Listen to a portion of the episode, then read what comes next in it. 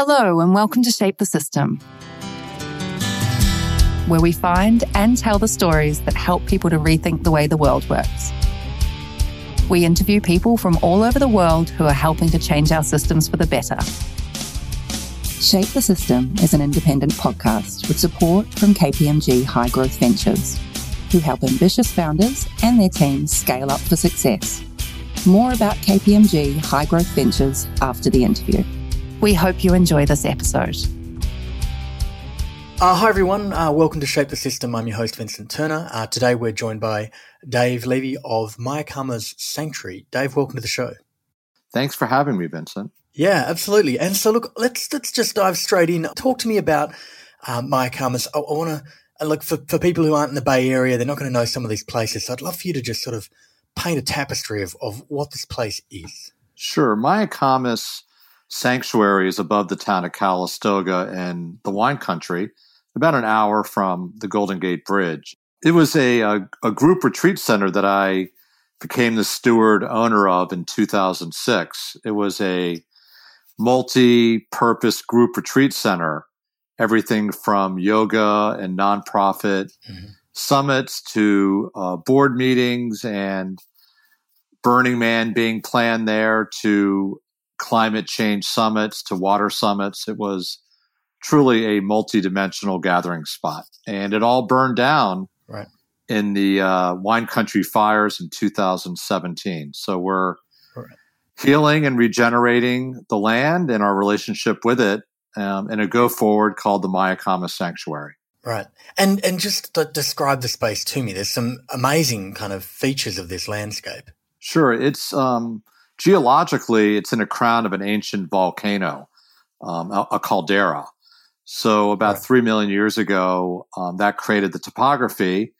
It has dark skies, silence, and an abundance of aquifers, water, to keep mm-hmm. us off the grid. And we have about 300 acres, um, and it's just an incredible place to renew, reflect, and connect with yourself and your group, and to further whatever you're working on.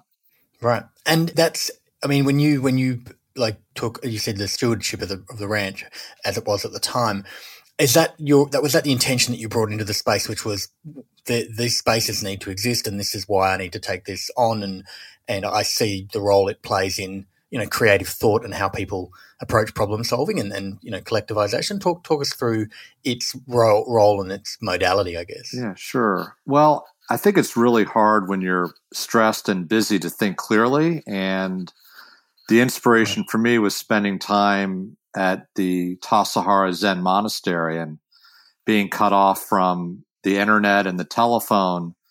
My mind was able to access information and feelings that I wouldn't be able to tap into otherwise. And I just had this itch to find land and to create a place where people could go and renew and collaborate and solve big challenges in societies. That was the initial impetus. Right. And where was this, this monastery that you referred to? Where was that? Tassajara is in the uh, San Pedro um, forest down near Big Sur. Okay. Lovely. Another beautiful part of North California. yeah, amazing place. Not too far from Esalen. So these, you know, these retreat centers, these play, power places, often that were mm-hmm. the um, homes of the indigenous people of our region um, right. became the places of gathering for modern man. Right. And like you talked about, I mean, Esalen's one that, you know, I think some other people would potentially be aware of as well. What's some of the thinking that traditionally has come out of these kind of spaces, not necessarily Esalen, but in, in these types of spaces generally? Yeah, I think what happens when people are deeply connected to land is how do I steward that place for you know a long-term purpose. And right. creating community on land isn't so easy. Our model was to have retreats come and go and we had a staff that was the you know the permanent fixture on the land. But it's not so easy to you know converge nature and community and purpose. So you really have to have a long-term attitude and be in relationship with the place and the people and not look at it as a transaction as many people in real estate or hospitality do. Right. So it's not it's not simply you can't simply create a function center and expect the doors to open and the creativity to flow. You actually need to, in some way, kind of create some permanence with the land in terms of your connection to it and the, I guess, the, the permanence that people will have or the, the connection that people will have by extension. Well, what we did was that we developed relationships with incredible leaders or organizations, nonprofits or corporations, and they would access the space and we would provide right. all the amenities. But yes, it's um you know, there's different models out there, but our model was to be the, the group was our customer, not the individual. Got it. Got it. In terms of, and the group typically would come into a space or, or look for that with a specific intent or purpose. We need to go and you know, reimagine how Burning Man's going to work or, or, or, or, some other, you know, specific purpose. Is that sort of how the dialogue goes between you and the group to understand whether, you know, this is the right fit for their needs or this is how, this is something they should look at? Well, generally in the past, people knew about the property and once they came there, they rebooked. So we were sold out about two years ahead of time. And generally people right. would go there to, you know, not only to renew and relax, but to create intimacy between the group. And often when you're working in an office building or a traditional business setting, you know, you don't sure. really have space and time to connect with each other. So having a place for creative collaboration is really powerful. Right. And how did you see groups, so I was going to say individuals, but groups respond to that? Is it something that came to people naturally when they get into the space? Do, do they just change gears or is there a kind of a an adjustment or you know a moment where they need to kind of think rethink their relationship with the space and as a result change their behaviors? What happens? Yeah great question. I mean i was just astonished how quickly people could drop in into a relaxed mindset as, as soon as they really walked on the land. Once they parked their car and got rid of their phones and just you know take a deeper breath and feel the right. silence and the and the nature it would immediately in, intoxicate them in the best kind of way.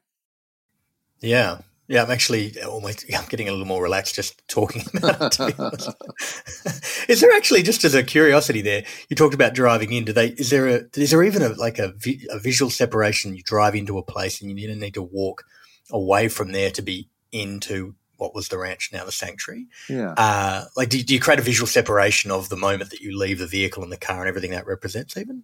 We did. I mean, there was about a mile and a half drive from the the main road, so that process right. of entering the property, the landing zone, as they call it, you know, created a right. bit of a transition point, and then people would park their cars away from the main retreat center, and then they'd walk into the property. So there was a a nice transition that allowed people to drop in. Yeah, yeah, I can I can only imagine. And you talked about 300 acres, so you know there's a huge variety of of kind of spaces, you know, within within the, the property itself. And you talked a lot about water and aquifers. Like like just give me a sense of what someone's day typically looks like, or a group's day would look like in, in, over the course of their stay. Sure, most groups would come either from Sunday to Thursday or Friday to Sunday.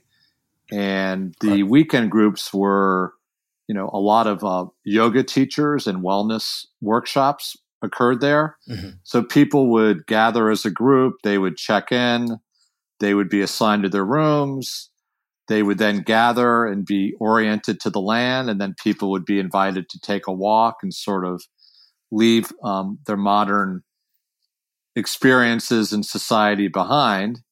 And often there would be a dinner where people could, you know, connect to each other. And then the evening there might be a yoga class or a talk. And then the next right. day you'd walk up and be in the rhythm of, you know, being in, in, yoga or a workshop or a class of some sort with lots of space in between mm-hmm. to swim in the lake or in the pools or to walk on the land and you know, we had the fire pits um, in the evening. So it was really a bit like adult camp for the modern workforce. it's actually a great segue as well because I'm I'm curious to this idea of the modern workforce. When you and I spoke a couple of weeks ago, you know, we're we're at the moment as we record this, it's kind of middle of May.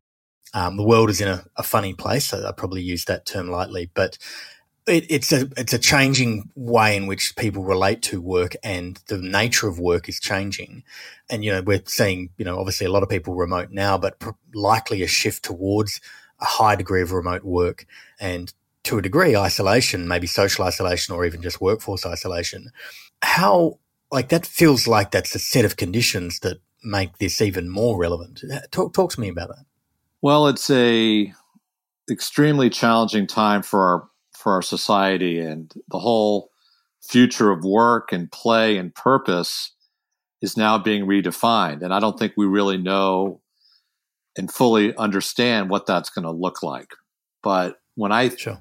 think into the future of Mayacamas you know after the fire and rebuilding the property we're going to be doing this in relation to the the current realities. And i believe that for those that have a choice that are privileged to work from home, that they're going to want to have deep connection with those they work with, not necessarily in an office building. So we're imagining that our property could be a um, an innovative um, ancillary complement to virtual workers, so that when you do right have all that time in your home, you're also having deep retreat experiences and co-working spaces on our mm-hmm. land. And that dance between home and the Zoom experience and and nature, I think will allow you know companies and groups to feel that intimacy that we don't necessarily have if we're always virtual.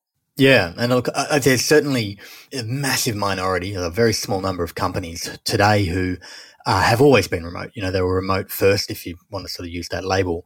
And pretty much universally, like I'm thinking about Typeform based over and effectively based in Barcelona, but largely remote.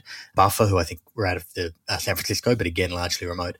And pretty much the hallmark for all these companies is a one or two times a year uh, retreat into nature that is really not about work. Like, is, I mean, Mayacamas feels like it's going to be playing a role in the way these types of companies and companies that model themselves on these companies do work and and imagine they create their own culture of work. Is that, that that's that's really the emergence of of the sanctuary in, in terms of its role and a lot of what you see it doing in the future? I do. I think that whether or not a group can convene at a retreat center or a national park or some other public space, that we are going to be living in a world where people are going to be craving human connection and right. nature provides that safe place in terms of the distancing the movement of air all these mm-hmm. things that we're now being told are necessary in order to gather so right. you know instead of building you know really a fancy corporate retreat center or resort i think what we can build is you know sleeping structures that allow one or two people to have their own space and then common areas for eating. And then obviously the natural resources for walking and potentially moving through the land in a way that's a um, a transformational experience where people can move from one place in the land to the next and be guided in a curated experience to not only you know renew but also to be creative and problem solve for whatever they're working right. on so we're pretty excited about it all. Yeah, I mean, I've seen some of the the renders uh, on the on the site, and I mean, the ranch prior looked amazing as well. I mean, the setting is mind blowing. So it's sort of hard to go wrong. But when you reimagine the physical spaces that you're adding, as in the buildings and the fire pits and other structures, uh, how are you getting the balance right between enough so that people have the built environment, but not so much that, to your point, it becomes a kind of a corporate retreat center? Yeah. I think the key is to have a micropod, so clustering mm-hmm. in the sleeping in a dense area so there's more nature around us.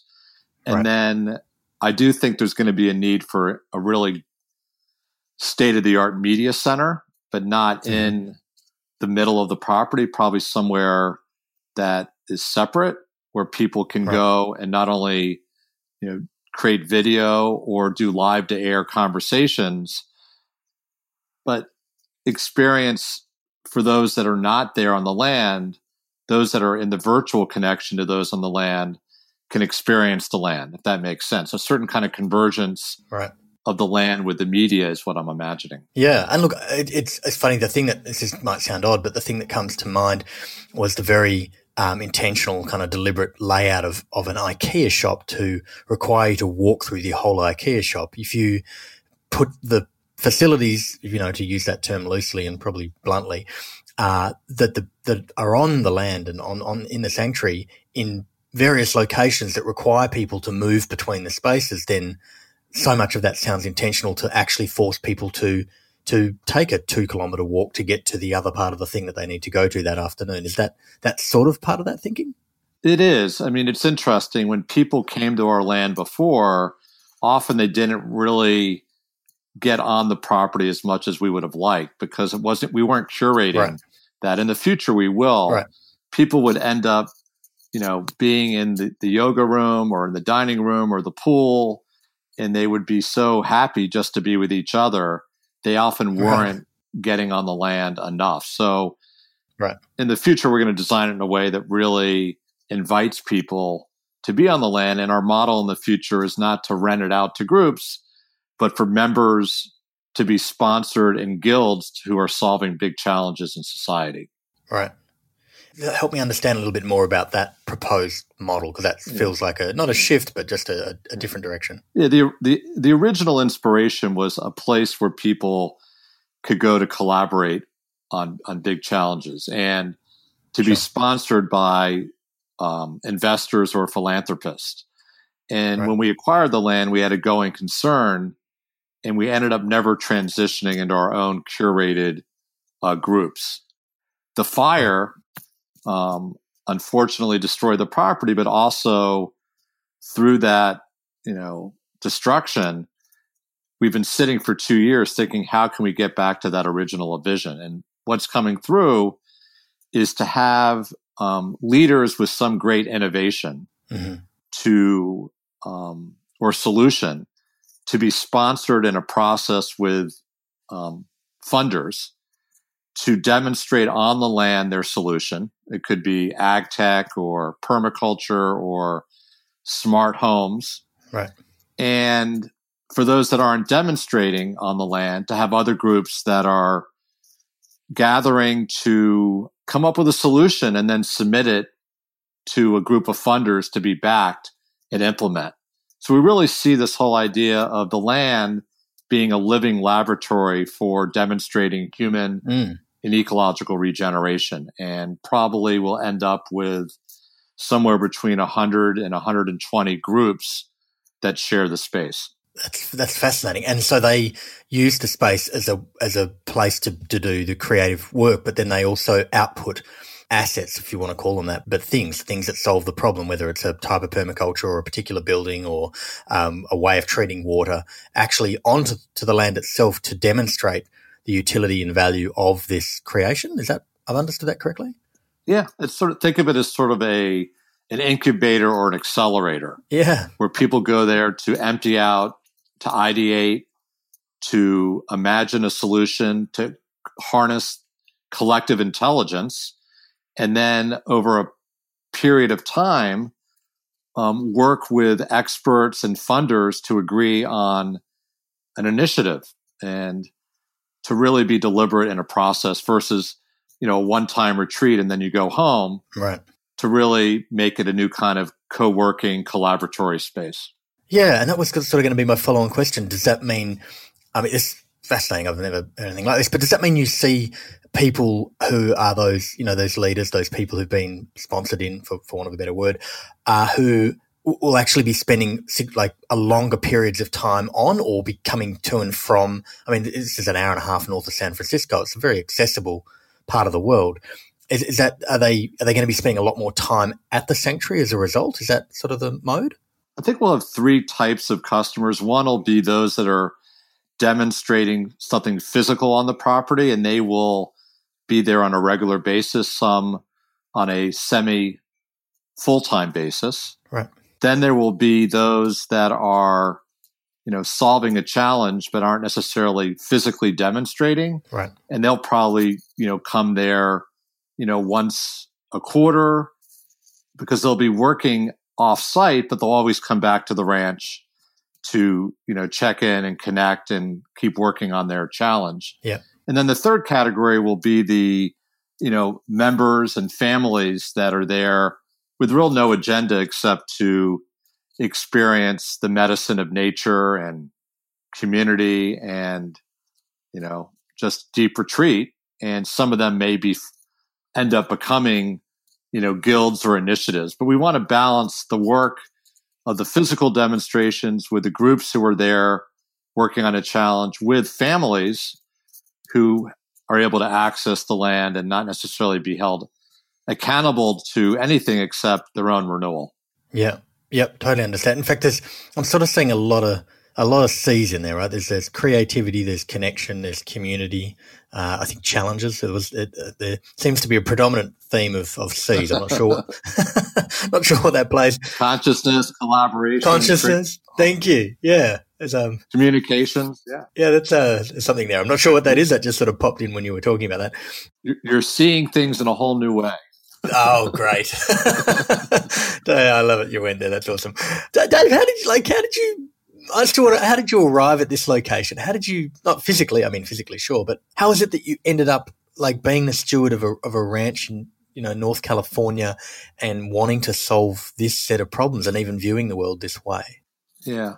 I mean, we all have our story that everything leads to the next. I mean, for me, sure. I grew up in Washington D.C., but I you know, lived in a suburb. I wasn't in nature, but I did, I was fortunate to be able to go to camp as a kid. And I just loved how I always felt in nature. And I think anyone who's spent time in nature, that it's not negotiable um, to not have that be part of your life. And when I moved to right. uh, San Francisco, I had been involved in public interest fundraising and working for causes. So I was very purpose driven and you know, living in living in the Bay Area, wanting to make more money to support my family, I became a merchant banker, investment banker, helping entrepreneurs raise money, helping um, families and entrepreneurs sell their businesses, and I ended up um, being one of the founding partners of a finance company that had some modest success.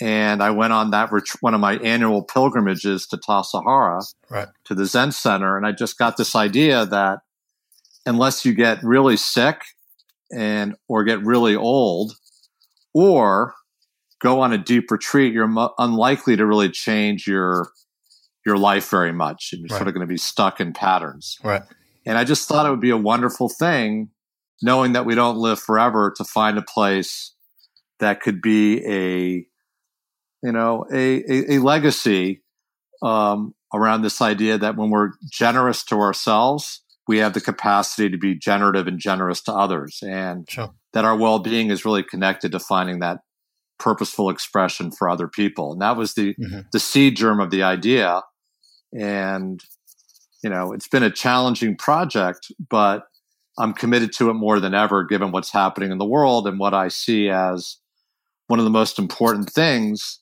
one of the most foundational things of being a human being is to manage our relationship with ourselves mm-hmm and in turn others. And we can't do that when we're highly stressed, anxious. So I was a, you know, a sports guy. I played, uh, you know, division one tennis. I got into squash. Yep. yep. I was a pro squash player. Of course. and that was my practice. Right. And I always like being at the edge of doing something that forces me to grow. And I thought, I'm going to go ahead and try to find land. And this land showed up and it's been my, um, it's been a relationship that's allowed me to learn a lot about myself and my ego and my limitations. And really, I need a model how to collaborate and to work mm-hmm. not on my own in the go forward, but now we're have really some exciting partners have the same mindset. Yeah. And just wanted to come back one, just one, the Zen Center, was there a, like a, a moment or an insight? Was there something that happened that triggered that thinking or was it just over a period of time and exposure to that? You questioned the patterns as you mentioned. Like how, like what changed? I think there was the the dot com thing was happening in you know the late '90s, 2000. Yeah, everyone was focused on you know making money, and I just you know my background was in psychology and in philanthropy and social venture, and I was like, yeah, why is it that people who make so much wealth are focused on making more wealth when they won the money game? but are they going to go from the money game to success and having significance? And just, I was really right. always been interested in that existential question of how do we give ourselves away? And right. I think that was a big part of it for me. Yeah, I mean, like I, was uh, at the very start of my technology career, and I'm sort of making air quotes when I say that in the late '90s.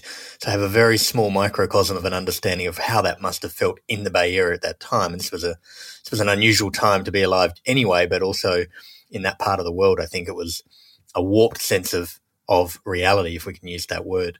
So, just in in terms of the, you talked about partners coming on the journey as well. Did you find when you had taken stewardship of, of, of the ranch in its initial form, that that was forthcoming, or did you have to go and put that out into the world and bring people on that journey? How did that transition from you and your idea with a you know block of land in a beautiful part of the world to a, a movement, if you want to call it that? Well, I mean, I had a relationship with a healer, mm-hmm. uh, Dr. Jim Gordon of the Center for Mind Body Medicine. Mm-hmm and they train caregivers working with traumatized populations all over the world. And I think I learned a lot about healing yeah. and regeneration and resiliency and just the amazing capacity each of us have to improve our wellness. Right. So, you know, and I had a lot of relationships in the in the yoga and nonprofit philanthropic community, but ultimately the land just was the draw and it naturally filled up. Mm-hmm. Um, I think our our biggest challenge has been, you know, capex and mm-hmm. improving the property because it was a, you know, a cash flow positive business, but it didn't spit out enough profits to really um, allow for additional investment. Right. Um, so you know, it's it's really about you know for me how do you balance the material the psychological and the spiritual mm-hmm. we achieve that but you know i'm one person with limited resources and now you know i'm realizing how much we need each other to do anything and that's right you know being in this place of, of vulnerability after the fire it, it, it you know it reminds me but i think right now with what's happening with the pandemic is that if someone else isn't doing well, you're not doing so well, and that we need each other to do anything. And I think a place like this can can really model how do you how do you bring the phoenix up from the ashes? Right. In a sense, our whole world is in a place of trying to figure that out now. Yeah, and look, it, it highlights especially. I mean, a lot of the time when you get on the land, you see the interdependence of the things that are on the land, and it reminds you of your own both insignificance and interdependence on on other things, other people, uh, and the sort of the, the built world and the natural world around you. Are you thinking just coming back a, a step on this? With these, you talked about 100, 120 companies, ventures, you know, initiatives, whatever we want to call those. Guild guilds. guilds or micro communities. I think of them as you know. Guilds or micro communities. Do you, do you see a model where ultimately you might be invested in their success, such that that may return the capital to to then fund the kinds of things that you want, the investments that you want to make in the the property itself or the, the Yeah, very much so. We see amazing innovators that need a place to demonstrate that need money. Yeah. So just like a private equity or venture capital firm might invest in something, right? We will be investing in these entrepreneurs and their innovations and have an economic sharing with them. Yeah, yeah, so I, I hadn't connected the dots on that earlier, but it sort of made sense when you talked about it. Talked about it now. Um, you talked a little bit about your uh, network that has come out of a lot of healers and, and yogis and, and people in the kind of social uh, impact and kind of non-profit space. So you've got a huge amount of exposure to this kind of mode of thinking and purpose-driven people generally. What's your like? Who are your go-tos? Who are the people who, when you see them and, and, and spend time with them, even you know they're inspiring to you and, and, and sort of lift you up and, and help you with your own sort of thoughts and process well certainly uh, dr jim gordon the center for mind body medicine have yeah. inspired me and i think each of us have people in our lives that that changed us and when you look to your purpose often it's tied to those people that brought you right. that gift Mm-hmm. So for me, you know, I've been a trustee and the major organizer of money for the center's work over the last, you know, 20 years. Right. And, you know, I see his initiative to bring, to heal trauma and restore hope, one of our, you know, primary philanthropic activities um, that'll be supported on and off the land.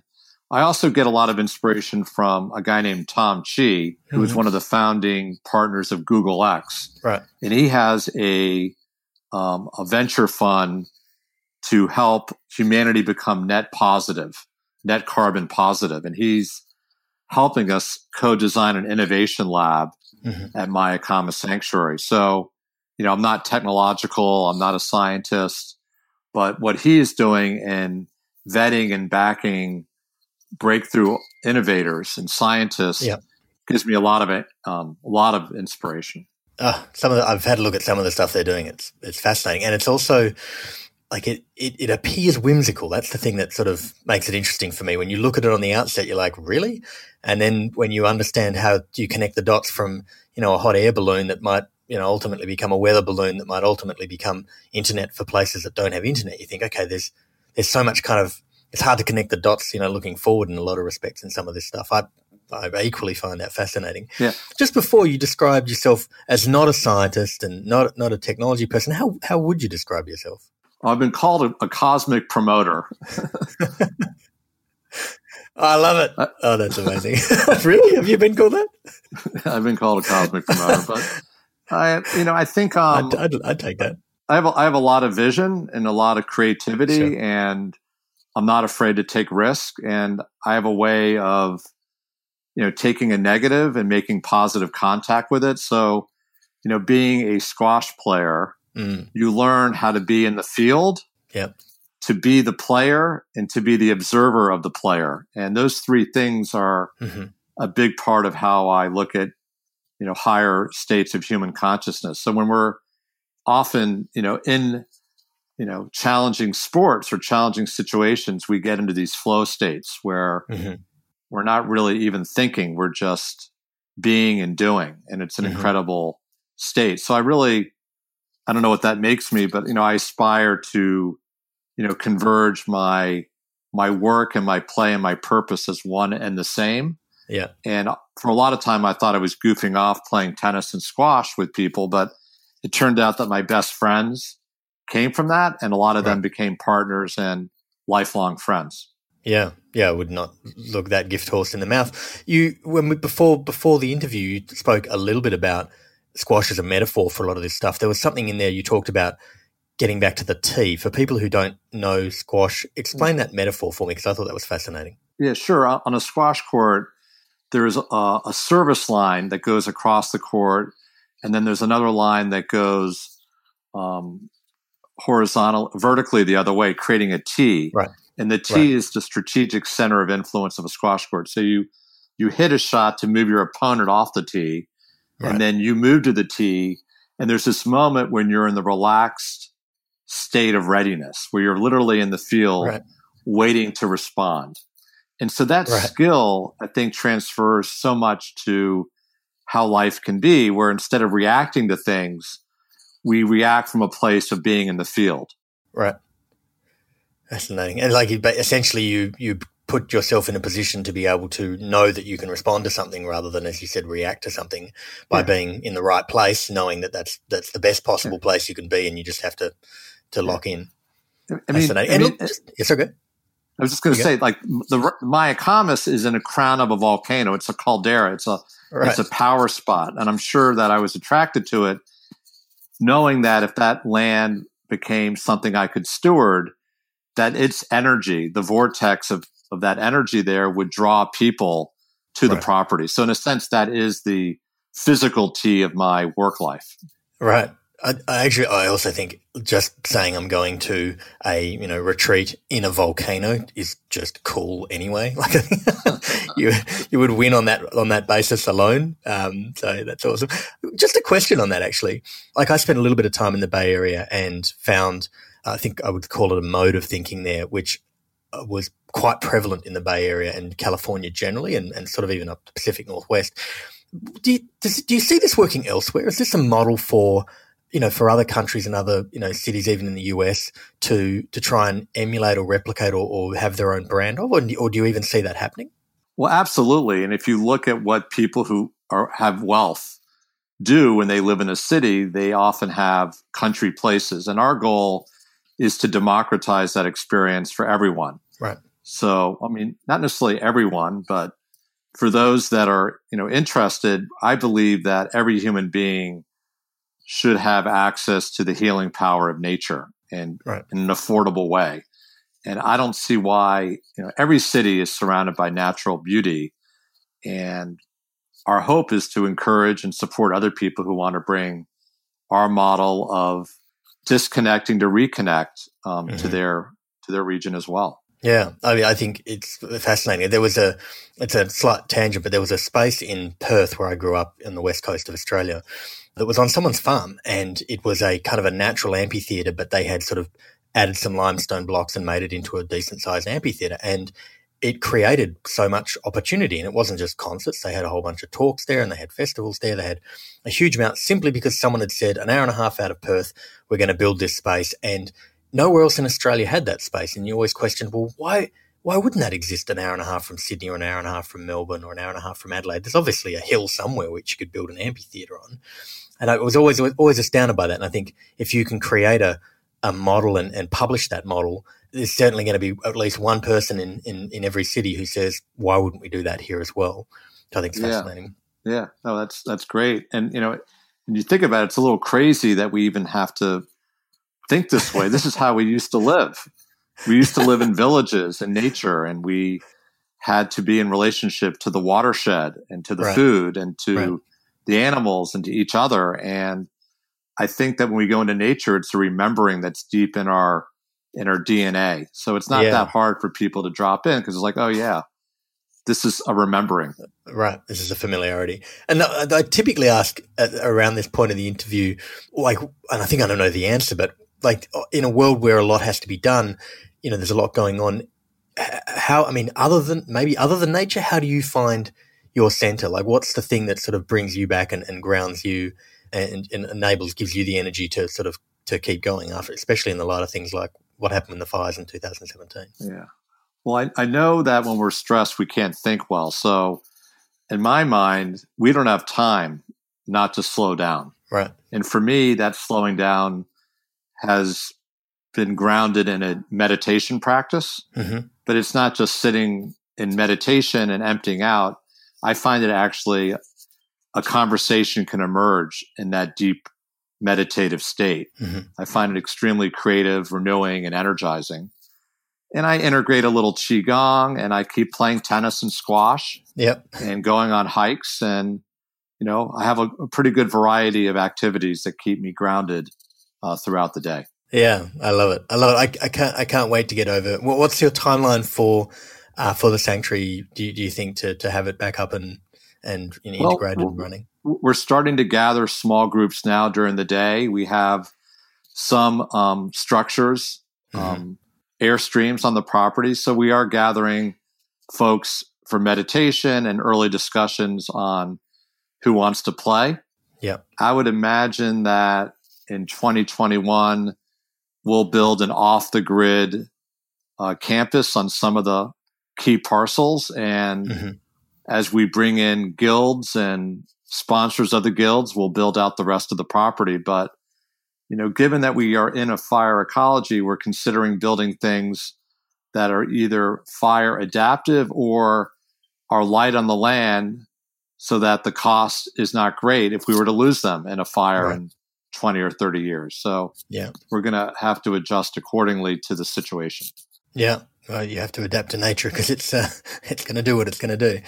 Yeah, I mean, um, I mean, in a way, and and also with all the buildings gone, yeah. it's like how how can we not screw up what already is now, which right. is an incredible place of of silence and and nature regenerating, and the ant, wildlife has never been more abundant. We're finding that now in the whole planet that wildlife yeah. is resurrecting because of that. So I think there's a lot of a lot of lot to listen to right now mm-hmm. mm-hmm. before mm-hmm. we go ahead and build anything significant. And there's also some incredible, you know, modular prefab structures using, you know, smart technology that we imagine will be part of our go forward as well. So we're not in a rush to build the permanent structures. We're more interested in how do we, you know, gather lightly on the land that enhances mm-hmm. the natural power that's already there. Yeah, I mean, in some respects, you've been given a, a, a beautiful blank blank sheet and a, and a, whole bunch of opportunity for renewal. So that's that's fascinating. I love it. yeah.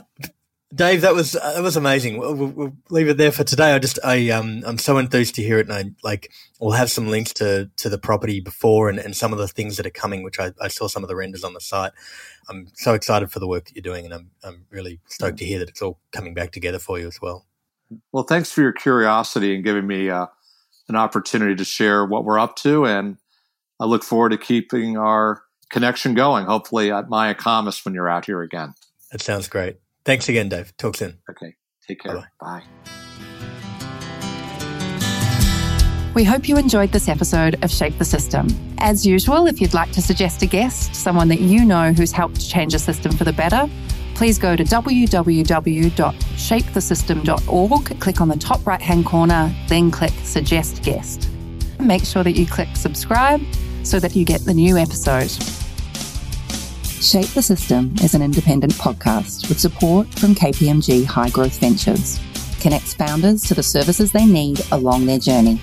Whether you are looking to refine your strategy, mature your finance function, prepare for a capital raise, expand abroad, or simply comply with regulatory requirements, they provide you with the support you need to drive your business forward.